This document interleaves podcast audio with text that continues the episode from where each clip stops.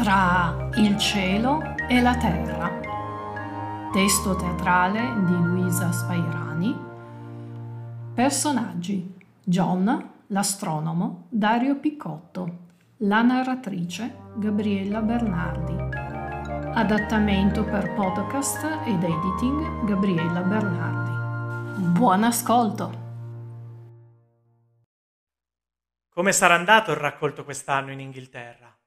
A chi posso chiederlo? Che freddo! Ho patito il freddo tutta la notte. L'acqua nella bacinella che ho lasciato fuori dalla tenda è ghiacciata. In Africa, di luglio.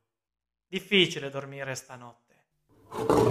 Ho sentito il ruggito del leone, ma senza provare realmente paura. Pare che il leone mangi ogni 7 giorni e che attacchi solo se contemporaneamente guidato da olfatto, vista e anche dall'udito. Dunque nella tenda non sarebbe entrato. La iena invece si era aggirata nel campo, sempre in cerca di qualcosa da mangiare, e il suo verso era agghiacciante. Un po' di tensione mi è corsa lungo la schiena. Ma io che ci faccio qui? Dovrei tornare all'osservatorio di Capo Buona Speranza e fare osservazioni col telescopio enorme che ho appena costruito, un rifrattore da 20 piedi, l'orgoglio di una nazione. Sicuramente di mio padre, se fosse ancora vivo. Doveva ritornare. Aveva portato dall'Inghilterra la sua delicata e brillante moglie, non sull'elegante vascello offertogli dal duca di Sussex, ma su una scomoda nave di linea. E il suo primo figlio era nato proprio qui. Non poteva lasciarli soli ancora per lungo tempo. Che ci faccio io qui? Voleva forse ricostruire la casa osservatorio dei suoi, dove si faceva musica, si discuteva di scienza, filosofia e religione. Forse, ma desiderava anche superare la delusione della mancata elezione e ora voleva studiare la cometa di Halley, calcolarne l'orbita e persino ipotizzare qualche cosa di nuovo. Forze repulsive dovute al vento solare, nonché all'evaporazione del gas dalla cometa stessa. Aveva appena osservato la nube di Magellano. Era la gloria quello che cercava? Prima di continuare la mia esplorazione, tutto quello che vorrei è solo un po' di calore del cibo cotto. Era pronto a provare a scaldare l'acqua, utilizzando una semplice scatola di legno con un vetro nella parte esposta al sole e la base di colore nero, capace di assorbire la radiazione solare intrappolata grazie alla scarsa dispersione di calore del legno. Poteva mai funzionare quell'aggeggio? Sì! L'acqua bolliva, energia dal sole, faceva caldo di giorno. Ora era in forza per riprendere a camminare, ma doveva aspettare ancora. Erano già 10 giorni che attendeva l'arrivo di un amico. Veniva da New York, portava novità. Capisco che non sia facile trovarmi. Devo usare bene il mio tempo intanto che aspetto. Spero che non mi deluda il suo arrivo, che non mi faccia alcun resoconto dettagliato sull'ultimo tiro di cavalli acquistato da un lord o sul nuovo record di traversata oceanica con un veliero. Intanto potrei andare a vedere, scavando là dove hanno appena ritrovato uno strano osso, ci sia qualcosa anche per me da scoprire. In Inghilterra hanno trovato strani mostri, non i soliti fossili, ma creature che nessuno ha mai visto vive. Non so spiegarmelo, però, quanto al mondo materiale, possiamo spingerci a sostenere almeno questo, che gli eventi siano causati non da interventi isolati del divino potere, che agisce su ciascun caso particolare, ma dall'instaurarsi di leggi generali. Per oggi basta. È ora di tornare al campo. Era arrivato finalmente l'amico.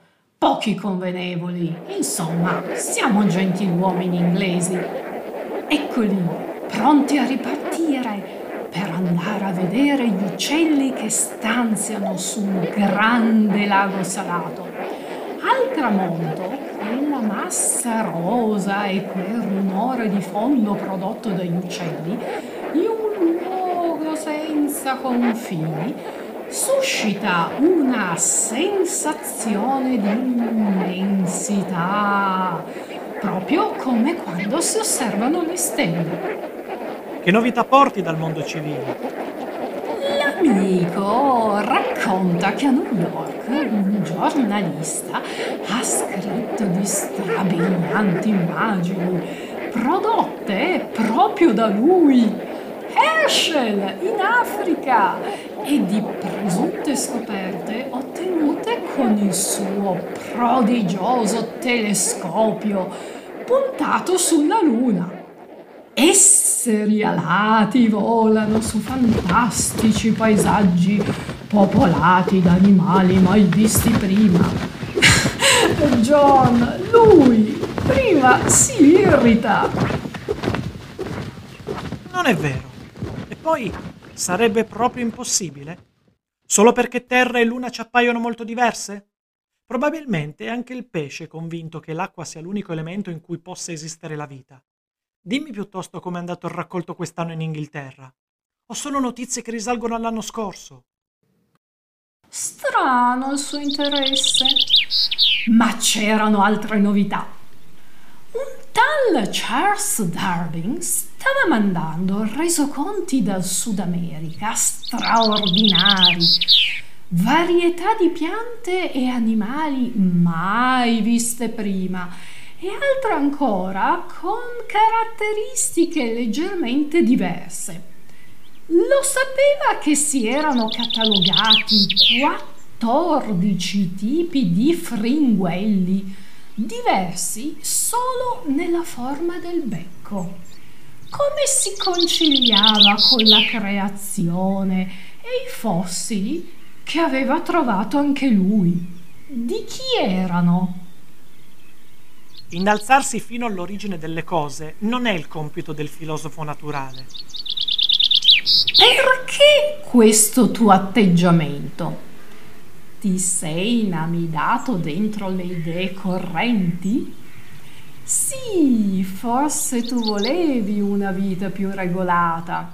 John, ti ricordi che desideravi fare il prete di campagna e stare lontano dalla casa di tuo padre. Ma tuo padre non voleva.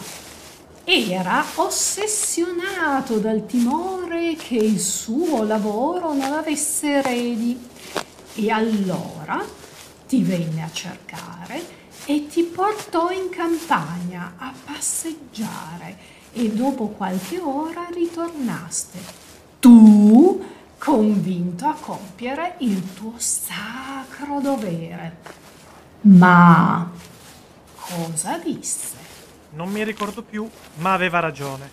Sei sempre così serio. Non ricordi più di quando mettevi gli annunci sul giornale per comunicare con la tua amata? Perché non era facile incontrarsi e tantomeno darsi appuntamento. Così concordavate un codice da utilizzare sul giornale per poi incontrarvi. Ero ridicolo. E poi un mio amico si divertiva a decifrare i messaggi e a pubblicarne altri in un codice incomprensibile. Lo faceva solo per il piacere di confondere. Babbage era proprio impertinente. Però era bello fare assieme le arrampicate in montagna e l'ho perdonato. In quanto alla signorina, beh, non è andata a finire bene. Davvero? Non immaginavo che esistesse un linguaggio segreto per innamorati. Interessante. Poverino, non rispose al tuo ultimo annuncio. Avevo sempre pensato che l'incontro con una donna fosse splendido, come nelle poesie e nei colori tenui dei quadri, che niente potesse essere bello come le nobildonne e le madonne dipinte. Donne inesistenti. Avevo creduto che il turbamento provato fosse solo il riflesso di quella bellezza inventata e sospesa. Fantasie! Non era adeguata, Si sposò con il prescelto dal padre. La spaventava andare contro tutti per vivere in una famiglia di astronomi. Suo padre addirittura voleva bruciare tutti i macchinari. Non importa, John. Hai superato anche questo. E Lady Ashley, come l'hai conosciuta? Stavo viaggiando in diligenza e una gentile signorina tentava di leggere un libro di geometria, malgrado gli scossoni. Ne fui colpito e non potei fare a meno di parlarle con la più banale delle domande. Cosa mai state leggendo, signorina, di così interessante? Ti conquistò con la risposta. Quasi. Non la prima, ma con le successive. Mi disse che stava leggendo un testo sulle superfici sferiche ed era perplessa. E di che? Rifletteva che queste superfici sono illimitate. Basta pensare alla Terra. Possiamo camminare in qualunque direzione e non arriveremo mai ad un limite, perché la superficie non è infinita, ma pari a 4π e r quadro. Quindi, che cos'è allora l'infinito? Tu prontamente glielo spiegasti? Più o meno. Le dissi che l'infinito ci porta inevitabilmente su un terreno molto scivoloso. La nostra intuizione non ci aiuta.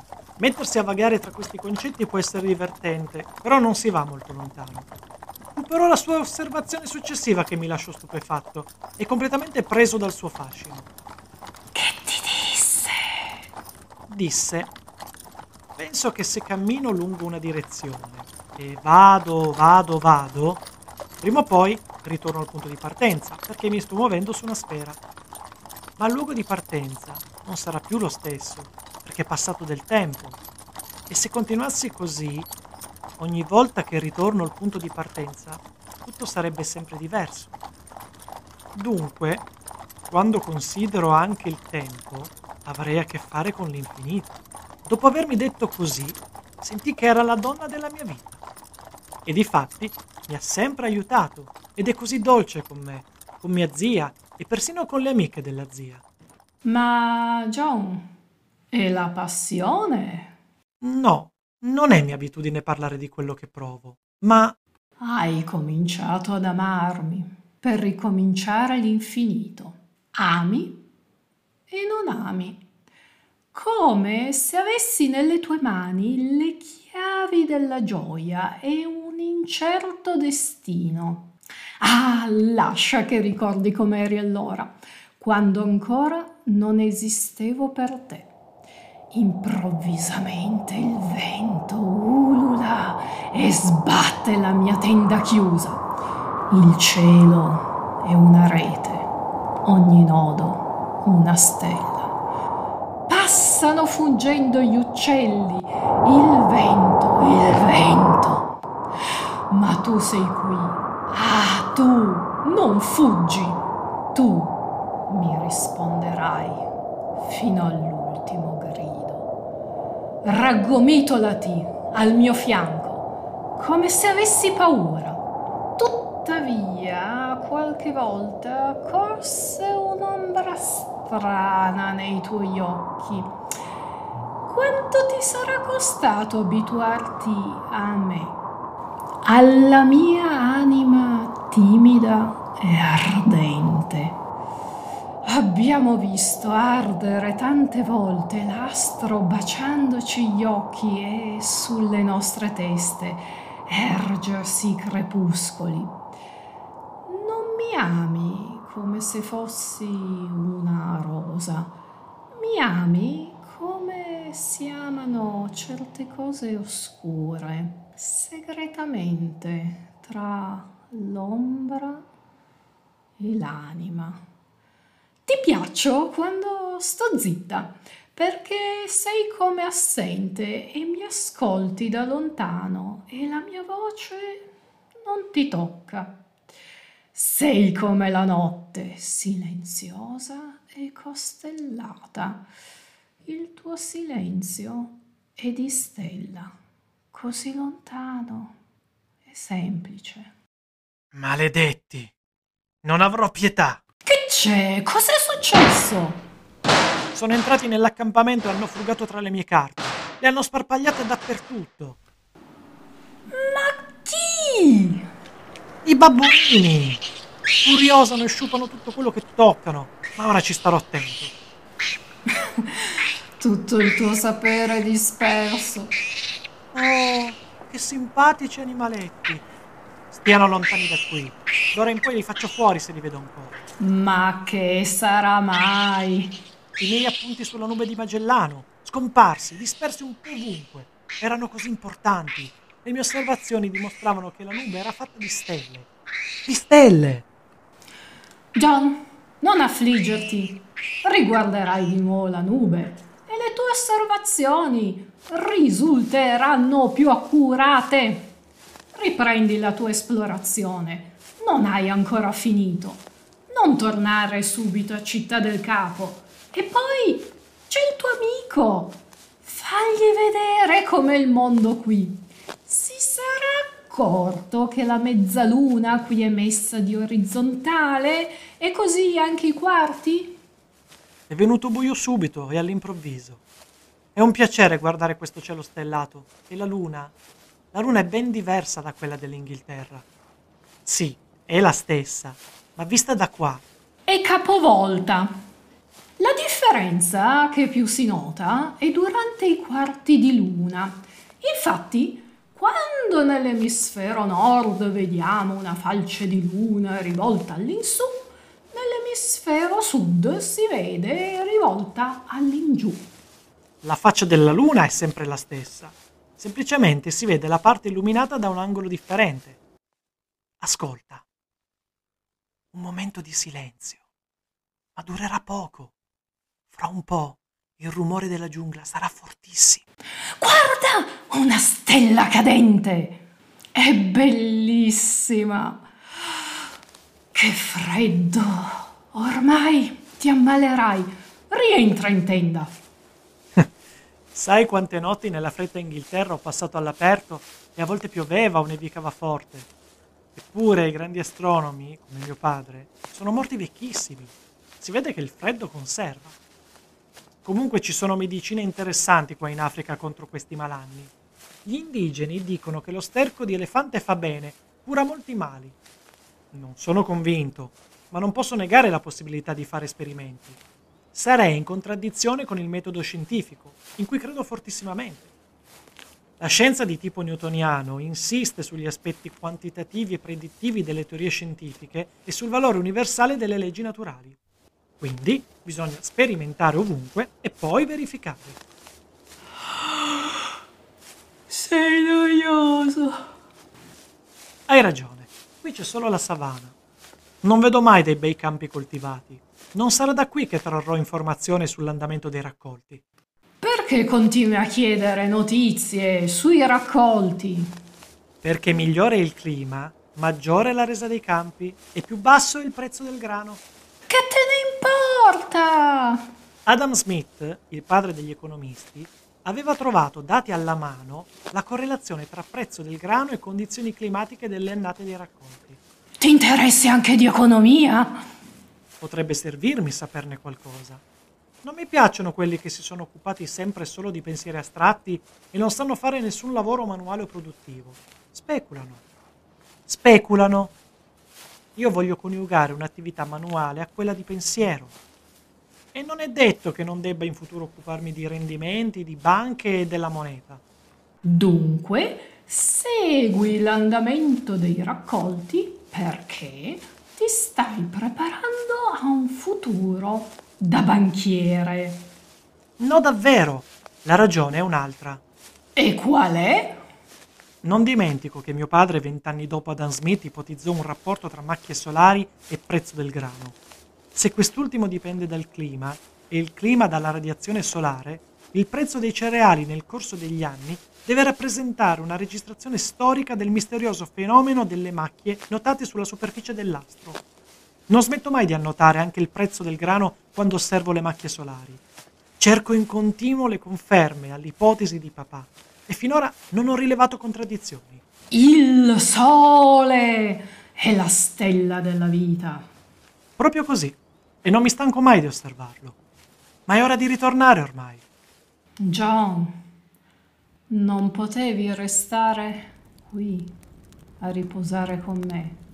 questa notte, nella verde frasca, come le tenere e succose arance, e formaggio abbondante, e già di lontano fumano le braci, e cadono dagli alti monti.